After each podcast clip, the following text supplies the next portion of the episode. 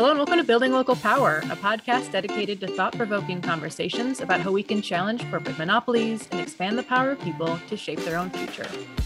I'm Jess Del Fiacco, the host of Building Local Power and Communications Manager here at the Institute for Local Self Reliance. For more than 45 years, ILSR has worked to build thriving, equitable communities where power, wealth, and accountability remain in local hands. And today I am joined by a great group of guests. Let's see, first and foremost, my colleague Neil Seldman, who directs ILSR's Waste to Wealth program. Happy to have you here, Neil. It's certainly good to be here, and thank you for adding us to the uh, whole series that you are coordinating. Yeah, so I think I'm going to throw things right over to you, Neil, to, int- to talk a little bit about our topic and then introduce each of our guests. Sure. Well, thanks. My name is Neil Seldman. I work with Jess at the Institute for Local Self Reliance and I work on the Waste to Wealth program, which focuses on how cities and companies can recover more material, uh, add value to the local economy, and increase the tax base and remain independent as far as possible from all the surrounding waste and recycling monopolies that threaten our economy. It's a pleasure to be here. I'll introduce our guests in a moment. I just wanted to give some introduction to the issue, which are is, I should say, bottle bills, container legislation that is the deposit you put on your soda or juice can or water bottle. It encourages you to bring it back to get your nickel and dime. And if you don't bring it back, it goes to local uh, state and uh, local government. A lot has been happening with bottle bills in the last few years. Individual states have uh, had bottle bill campaigns from the grassroots. Other states are expanding their bottle bills to include water and juice bottles, and other states are uh, increasing the deposit from five cents to a nickel. Finally, there is a federal bill uh, working its way through Congress, which would declare a national bottle bill. Folks who are in the recycling field know that bottle bill materials are clean, they go directly to market, they get the highest price, and it's a very efficient system of uh, bringing back your material for aggregation, processing, and reuse. It turns out that in all this discussion, very few times are people talking about the people actually doing the recycling, the canners, the uh, in some cases they're called street pickers or rag pickers, uh, etc. We're going to call them canners because that's what they call themselves. And it turns out that there's a whole sociology and a whole political economy of what's going on among the canner economy. Uh, and we need to listen to that. And I think we're going to uh, have a very interesting conversation. I also want to point out the two organizations and uh, that, that we're going to be talking to today are involved in inclusivity. They want bottle bills, they want extended producer responsibility bills, they want all legislation that's increasing recycling, reducing waste to be inclusive of the people impacted by those systems, the workers, the uh, consumers uh, who are doing the recycling.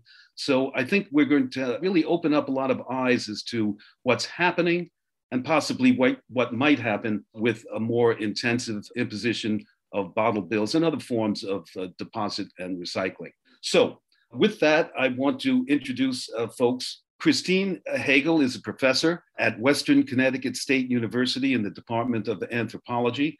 She works with Sure We Can, which is based in New York City as a nonprofit organization representing the rights of uh, canners, workers in uh, the bottle bill system in New York City and, of course, New York State. She is joined with us today from Brooklyn, New York, with Jessica Yaordi, who is right now, she's a college student. She'll let us know what she's studying.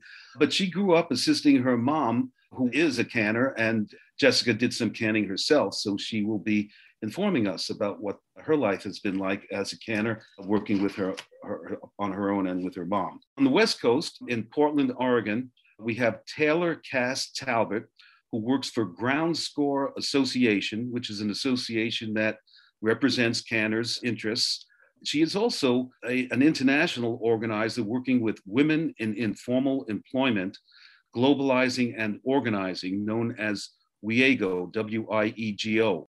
And she has extensive experience across the uh, world on the life of people making a living off of scavenging. Uh, and she also has recently completed a case study of the Portland, Oregon bottle bill system with a focus on its inclusivity. With her is Chris Brown, who also works for the Ground Score Association. And Chris is also in charge of the People's Depot, a bottle redemption center run by and for canners. This is a terrific lineup for us to both find out about the world of canning and the problems and challenges, and also the potential of this sector of our economy.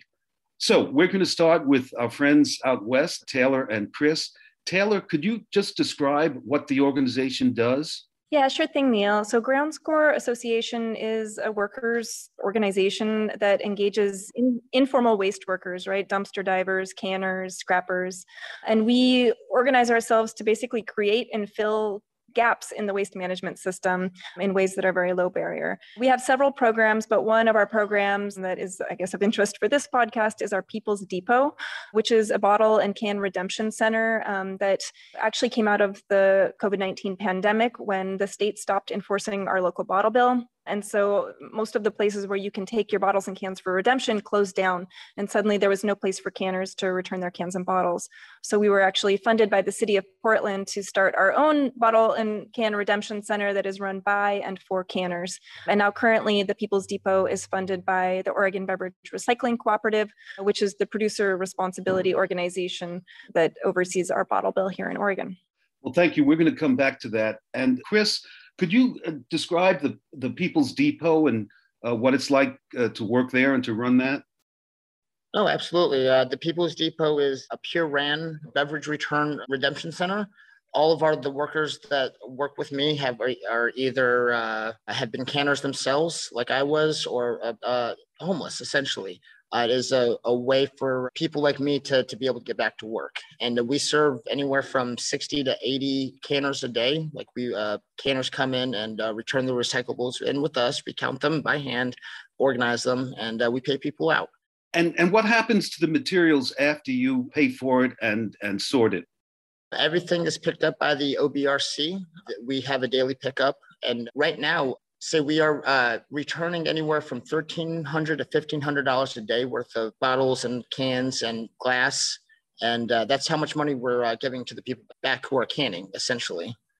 And who, who uh, could you please let us know what OBRC stands for? It's the Oregon Beverage Recycling Cooperative. That's the producer responsibility organization that runs our bottle bill. Chris, the thirteen to fifteen hundred dollars a day that's money you pay out to people on uh, who bring in your material, who basically work for you, not directly, but in, as independent people. Yeah, these are these are people who go out and uh, and dumpster dive and go and and uh, retrieve uh, recyclables from trash bins, and they come to us and we cash them out for them.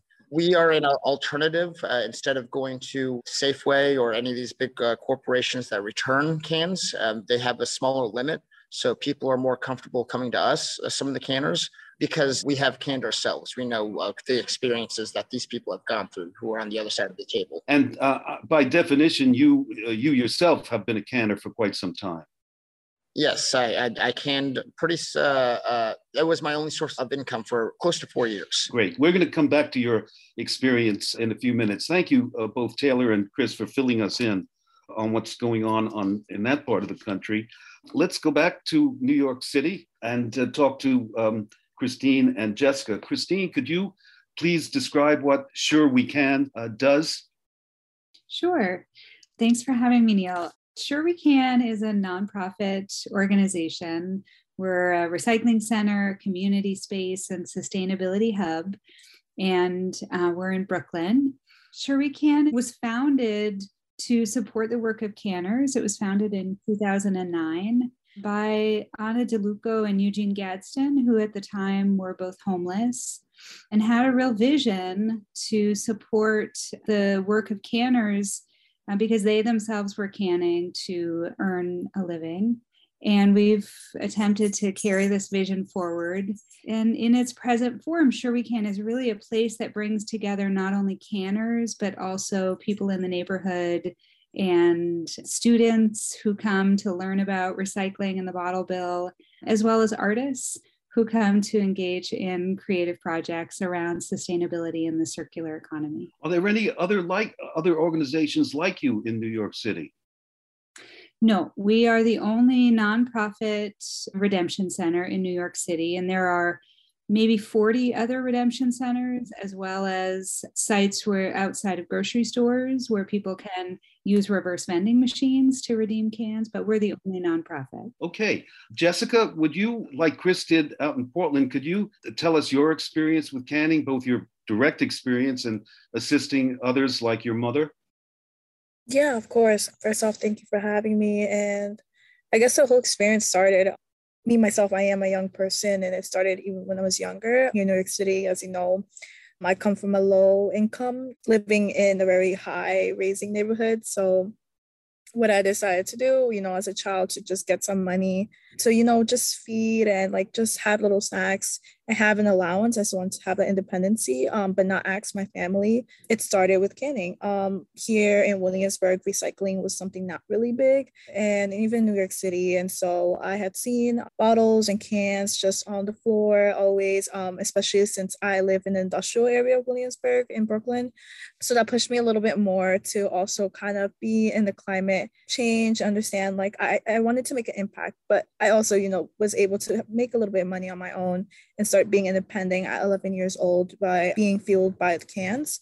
But from there, um, there was also the economic crisis that affected my family. And so, with that said, low income background, my mother decided to do what was the fastest thing that was available and accessible, and that was canning. It was something that was already kind of a little bit aware, like she already known what was expected, um, because actually some of my family also recycles like for full time as their jobs essentially, and so she got right into it. It was really quickly accessible and I think like something that me and her both love when we were doing the canning, it's on old schedules. We are our own bosses. There's no um, structural of having to follow anyone or anything. And I think that maybe goes into a little bit like entrepreneurship of like this is like something that we get to do whether at first it started something like a little hobby but it started to now this is what fuels my family and so because of that i think like it's made an impact and it still does i was raised into this essentially influenced by recycling because it is essentially what fuels my family as an income in order to feed me and survive here in new york city well thank you so much for that could you just walk us through in a couple of minutes uh, what your mom does every day and what you did for a while? Yeah, of course.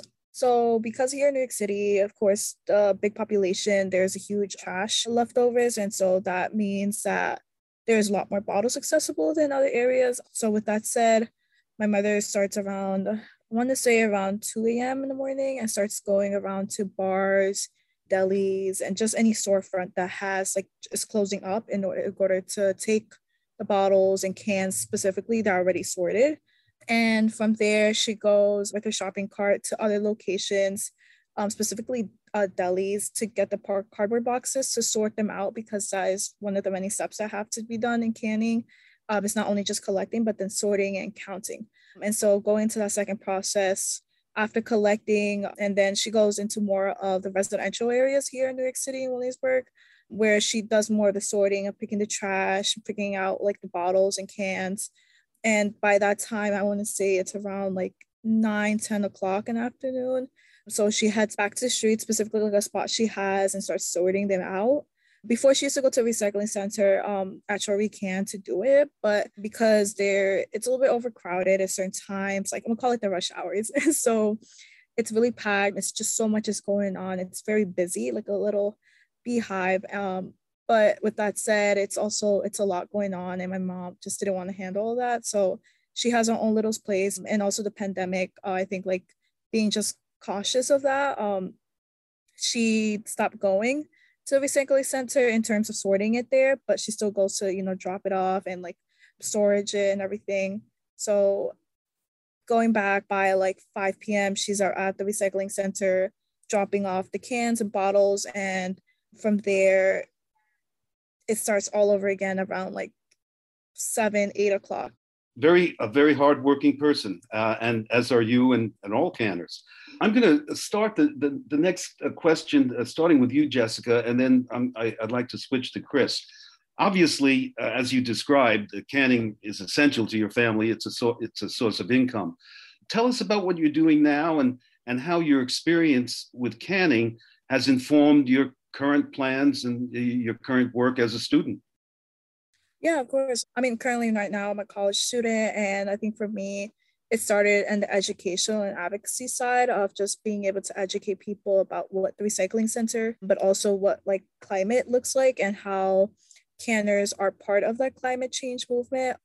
I think often people know about like yeah go recycle but it's a lot more than just recycled and it's it cannot be just a one person team. It's a whole community out there and just being aware. And i think that's something i've take under my end of just like educating people. Um, i think like that for me has been very impactful but also something that here in new york city that i wish there could be a little bit more of is more centers like this because i've been to recycling centers where there are for profit. It's a whole, there is no community, there is no support system.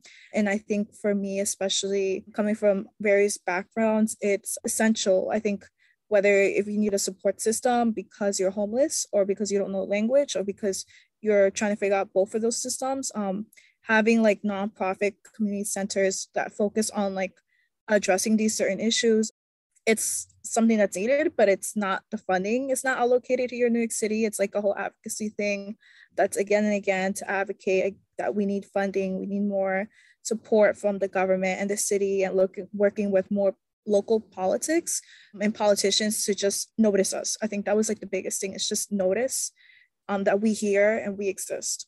We will we will come back to that. Last quick questions. What college are you going to and what is your major? Yeah, of course.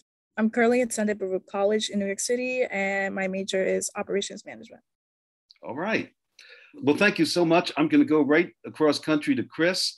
Chris, could you discuss your basically what canning has meant to you in your life's experience, as Jessica has just done?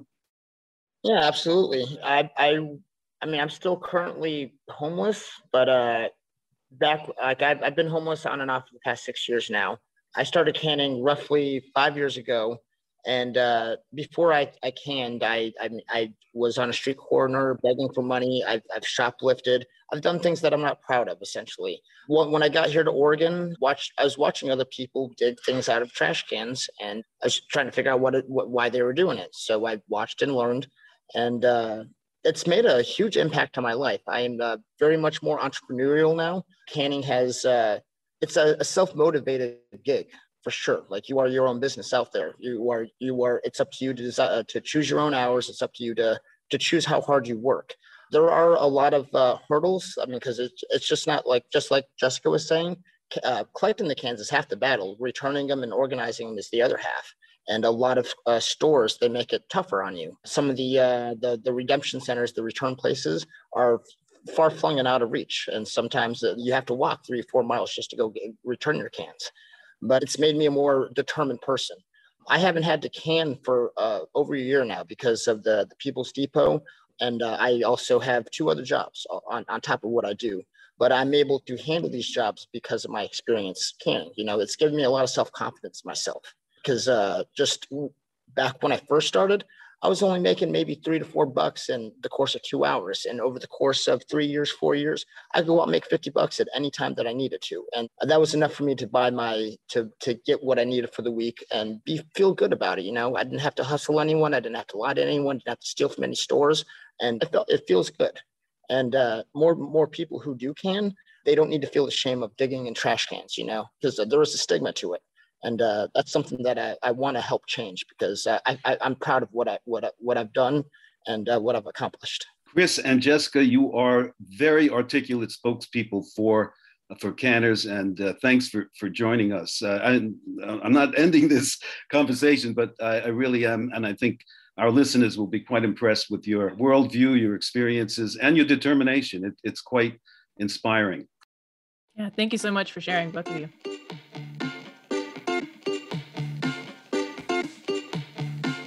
Thank you for listening to our show.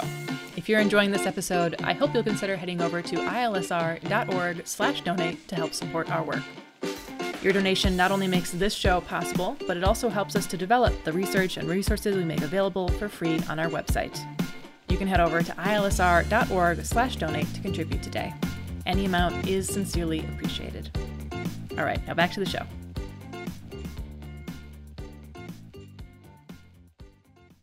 Yeah, it uh, it really is terrific. Um, I am going to switch now. I, would like to talk to, to Taylor about whether it's uh, easier for Chris to be on the street or it's easier for you to deal with the cities, the DEQ, and the uh, bottle bill bureaucracy because i know i know you have challenges too and perhaps you can start by describing what i think chris mentioned earlier that it doesn't matter how much how many cans you do you have a set budget no matter what that budget is set by the well you you'll tell us that but but the key point is that if you had more money you would be doing more work there would be more canners there would be more social progress and economic progress could, could you address those issues for, for a few minutes, Taylor? Sure. I mean, I think, you know, one of the challenges that we do face here in Oregon, I mean, it's actually a challenge and, and a benefit in some ways. I mean, Oregon's system is a little bit different than a lot of other bottle bills across the country. Ours is is privatized, so it's it's managed uh, by the producers themselves, and so any bottle redemption centers that exist outside of a grocery store is going to be run by producers. You know, on the one hand, it makes the system very efficient. We have really high return rates. All of the materials that flow through the system are recycled domestically in in this country. So I think a lot of the the, the country and even the world perhaps are, are looking at the Oregon model. For those of us who are interested in creating services that are oriented, you know, really for canners, by and for canners, the challenge there is that if we want to run our own depot, for example, there's really not kind of legal space within the system to do that. There's no uh, financial incentive for there to be independent redemption centers. You know, we've been able to, to carve out some space for that, mainly thanks to the pandemic and kind of the, the very obvious need for canners to continue earning income during the pandemic when the state was not enforcing our bottle bill. But now, you know, currently that's through, uh, you know, a generous grant from the Oregon Beverage Recycling Cooperative. That grant helps us pay the labor for, for sorting and counting cans and kind of coordinating the depot. But it's really just, it's a flat rate, right? We're not being paid for the amount of materials that come through. Now, increasingly, we're seeing a lot more canners coming to the depot, a lot more demand for our services, um, but we can't really grow unless OBRC you know, is, is going to give us a, a larger grant in the future. So how does that work, Taylor? You put it, I presume you put in a budget to the organization. What happens after you put in a budget? A budget request, excuse me. Yeah i mean and then this is one of actually it's been kind of one of the the perks of working with the oregon beverage recycling cooperative is that it's it's pretty low barrier at least in terms of the application. I mean they've developed a relationship directly with us. They've said that it's pretty hard to find other organizations willing to do what we're doing. And i think it's pretty hard also for redemption centers. You know they have a lot of issues they say with canners coming and and so they're really happy that we exist out there because we create a space where canners feel welcome and we ever really have issues with people who come to our depot. But so, you know, our relationship with the OBRC is such that, yeah, they ask us to submit a budget and it's really a conversation. I mean, we meet with them regularly. We are in conversation with them about growing our program kind of together with them. So I think that there are some interesting opportunities there, but we'll have to see what the future holds. Could you just talk about the concept you've introduced, you and Christine have introduced uh, on inclusivity, both in the US and throughout the world where you guys work? Yeah, well, Christine and I, and you know, other folks around the world who are working in this sector have been working a lot on this concept of uh, inclusive extended producer responsibility, and this really came about through you know, Sure We Can and Ground Association's involvement with what's called the Global Alliance of Waste Pickers, which is a global network of organizations like ours that are working with waste pickers. And we realized that most of these organizations are facing extended producer responsibility policies or voluntary practices where they are, and that there are a lot of potential benefits, but more than anything, challenges that they're facing with those policy frameworks and those systems. So we worked with the Global Alliance of Waste Pickers and, and also with my other hat that I wear through with, with WIEGO to start a working group on extended producer responsibility several years ago, wherein we really just exchanged like what, what's your experience of EPR and how is it impacting waste pickers? And kind of through th- those exchanges over the years, we started to develop some ideas for like what what does it mean for an EPR system to be inclusive, and we really see that as as systems that generate recognition and opportunities for particularly informal waste management workers, but it could be any kind of marginalized waste management workers essentially, create opportunities for them to access social and labor protections, um, as well as really find advancement, secure advancement within not just solid waste management systems, but also within decision, decision-making processes about these systems.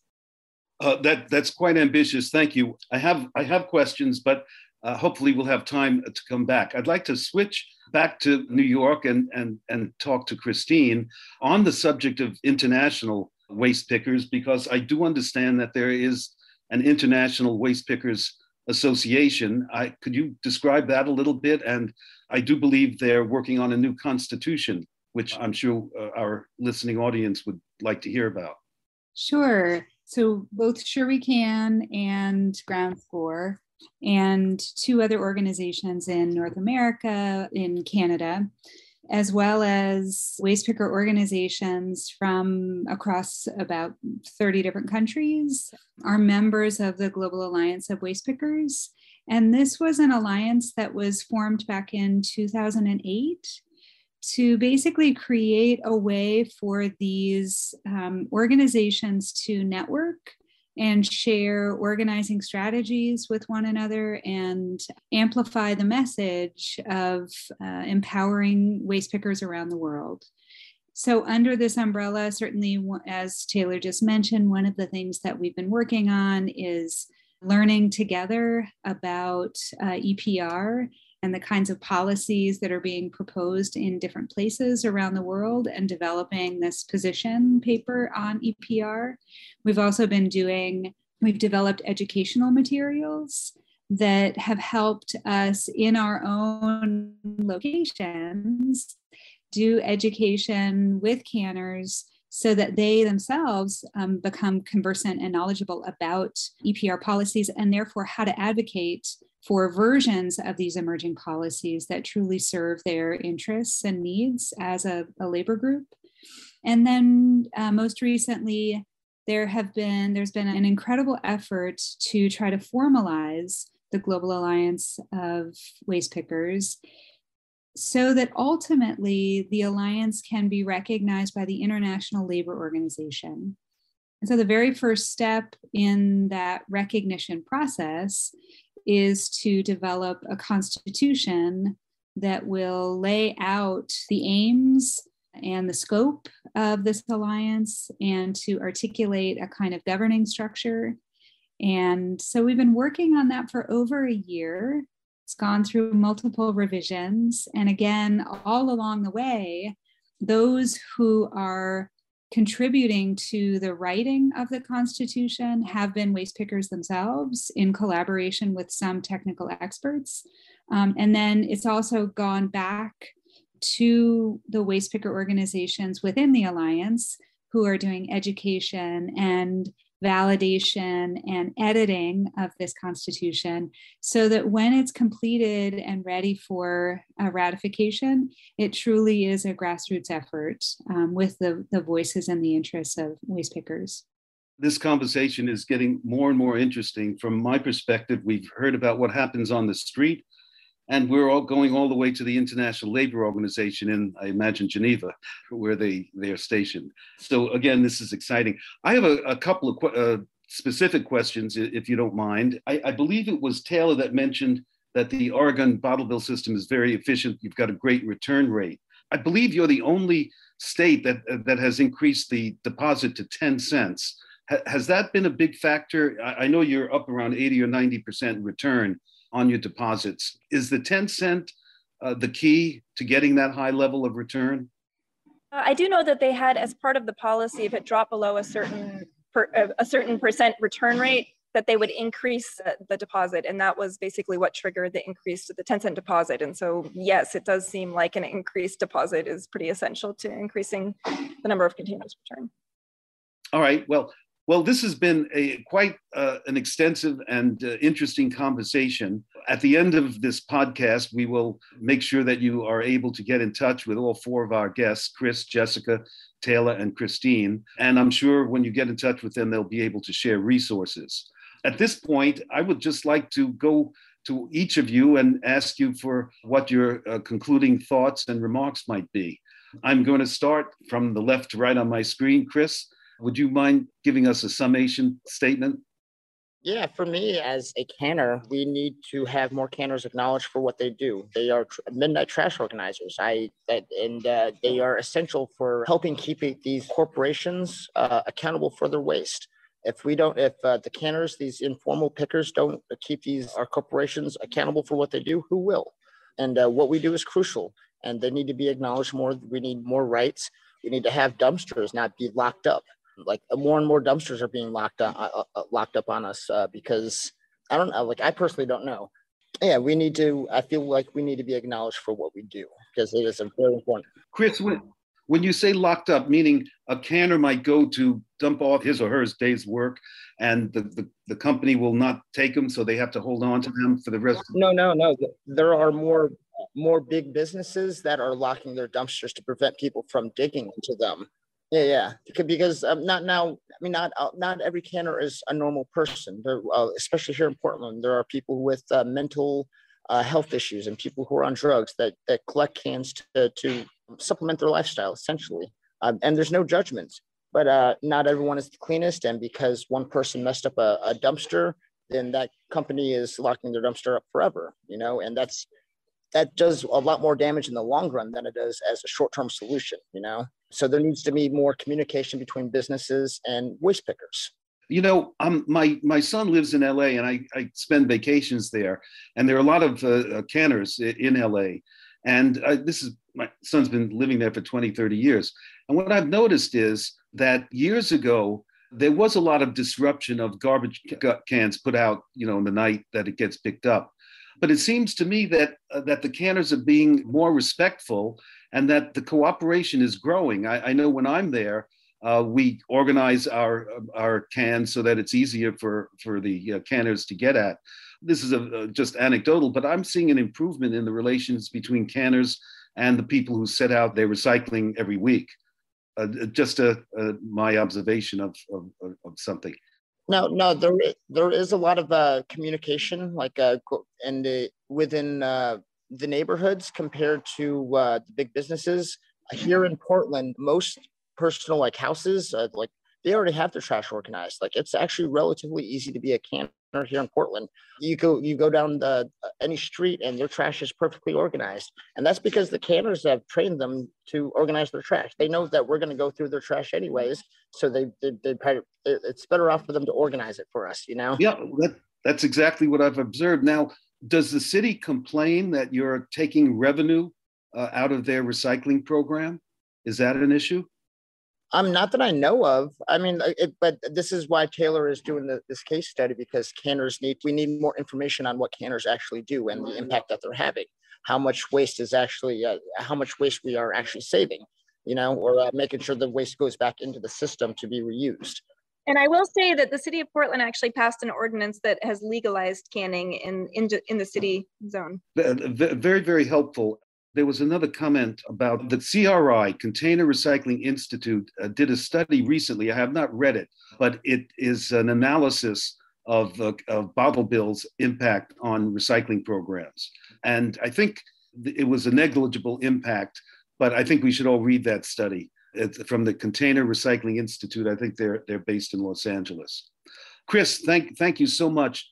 Taylor, did you have any ending comments, perhaps?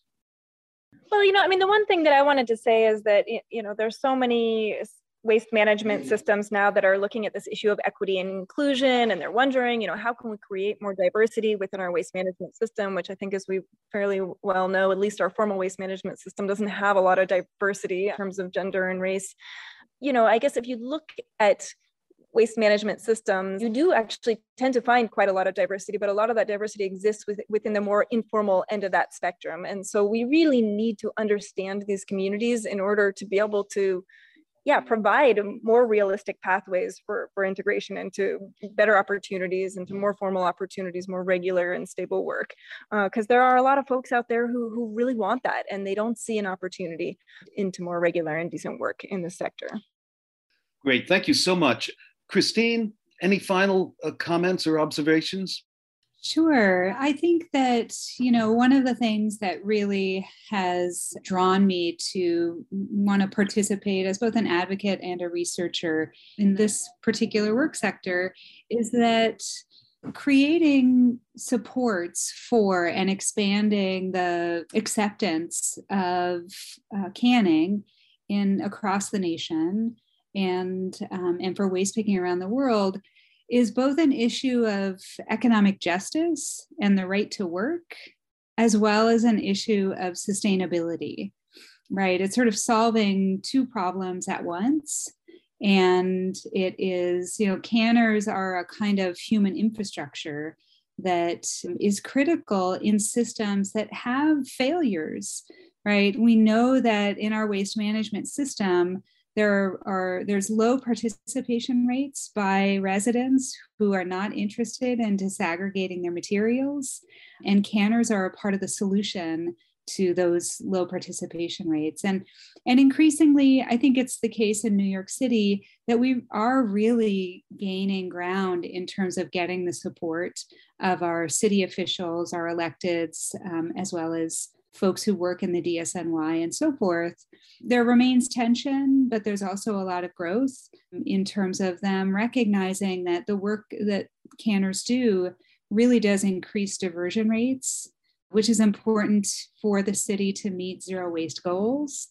And so I my I anticipate that in you know with the efforts of canners themselves and organizations like GroundScore and Sure We Can, we can hopefully continue to to move in that direction just to say that DSNY is the Department of Sanitation of, of New York City. Taylor just mentioned that in Portland, canning uh, picking is legal. Is, is that is it legal in New York City? And do you need it? Do canners need it to be legal in New York City?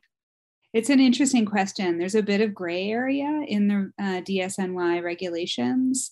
There is a system that allows for fines to be given out for those who go into trash bags or cans that are set out on the sidewalk for collection by DSNY. But there's also been public statements, and even on our 311 sort of um, city information site, they clarify that those fines shouldn't be applied to individuals who are trying to pull out recyclable materials. And so it would be better for canners if there was more explicit language to decriminalize canning because there's a lot of misunderstanding. And, and I've been in meetings with folks in the DSNY and the Department of Transportation, with city council members, some of whom think that canning is illegal and aren't quite clear that, in fact, it's not explicitly illegal. Great. Well, again, thank you so much. Jessica, your final comments on this fascinating subject? Yeah, um, I think that's something just to add on I think it's just the educational aspect. I think more of just being able to talk about this at a younger age in like certain school systems. And I think just being able to add this to like certain, um, when talking about like the climate movements and just being able to include uh, essentially what everything what Christine said that recycling and it's just one of the many processes that's needed, but that waste pickers are one of those elements, you know, in the movement that is not spoken about or it's like especially here, like it's already said in New York City, it's a very gray area and there's so many uh, stigma around it. And I think being able to address it through that movement would be the best way because it works hand to hand and it complements each other. And I think there's no better way than for it to be able to address one issue when being able to address two issues at the same time. Well, the four of you are terrific. I started by saying there's a sociology and political economy of, of, of canners. And now Christine has taught me there's also an anthropology of this subject. You really have opened up my eyes and the eyes of, will open up the eyes of many people when they listen to this. Thank you so much. Uh, we will stay in touch, and I'm sure uh, since we're going to put your contact information to your organizations, that you're going to get a lot of questions and keep this conversation going. Thank you again. And Jess, again, thank you for carving out this time for us. Oh yeah, thank you everybody. Just to read, you know, everything Neil just said times two. Great to hear from you all today and have you on the show. Thanks so much for having us. Yeah, thank you for having us. It's been an honor. Thank you. Thank you so much. Thank you. Thank you for tuning in to this episode of the Building Local Power podcast from the Institute for Local Self Reliance. You can find links to everything discussed today by going to ilsr.org and clicking on the show page for this episode. That's ilsr.org. While you're there, you can sign up for one of our many newsletters and connect with us on social media. We hope you'll also take the opportunity to help us out with a gift that helps produce this very podcast and supports the research and resources we make available for free on our website. Finally, we ask that you let us know how we're doing with a rating or review on Apple Podcasts or wherever you find your podcasts. This show is produced by me, Jess Del Fiacco, and edited by Drew Berschbach. Our theme music is Funk Interlude by Dysfunctional.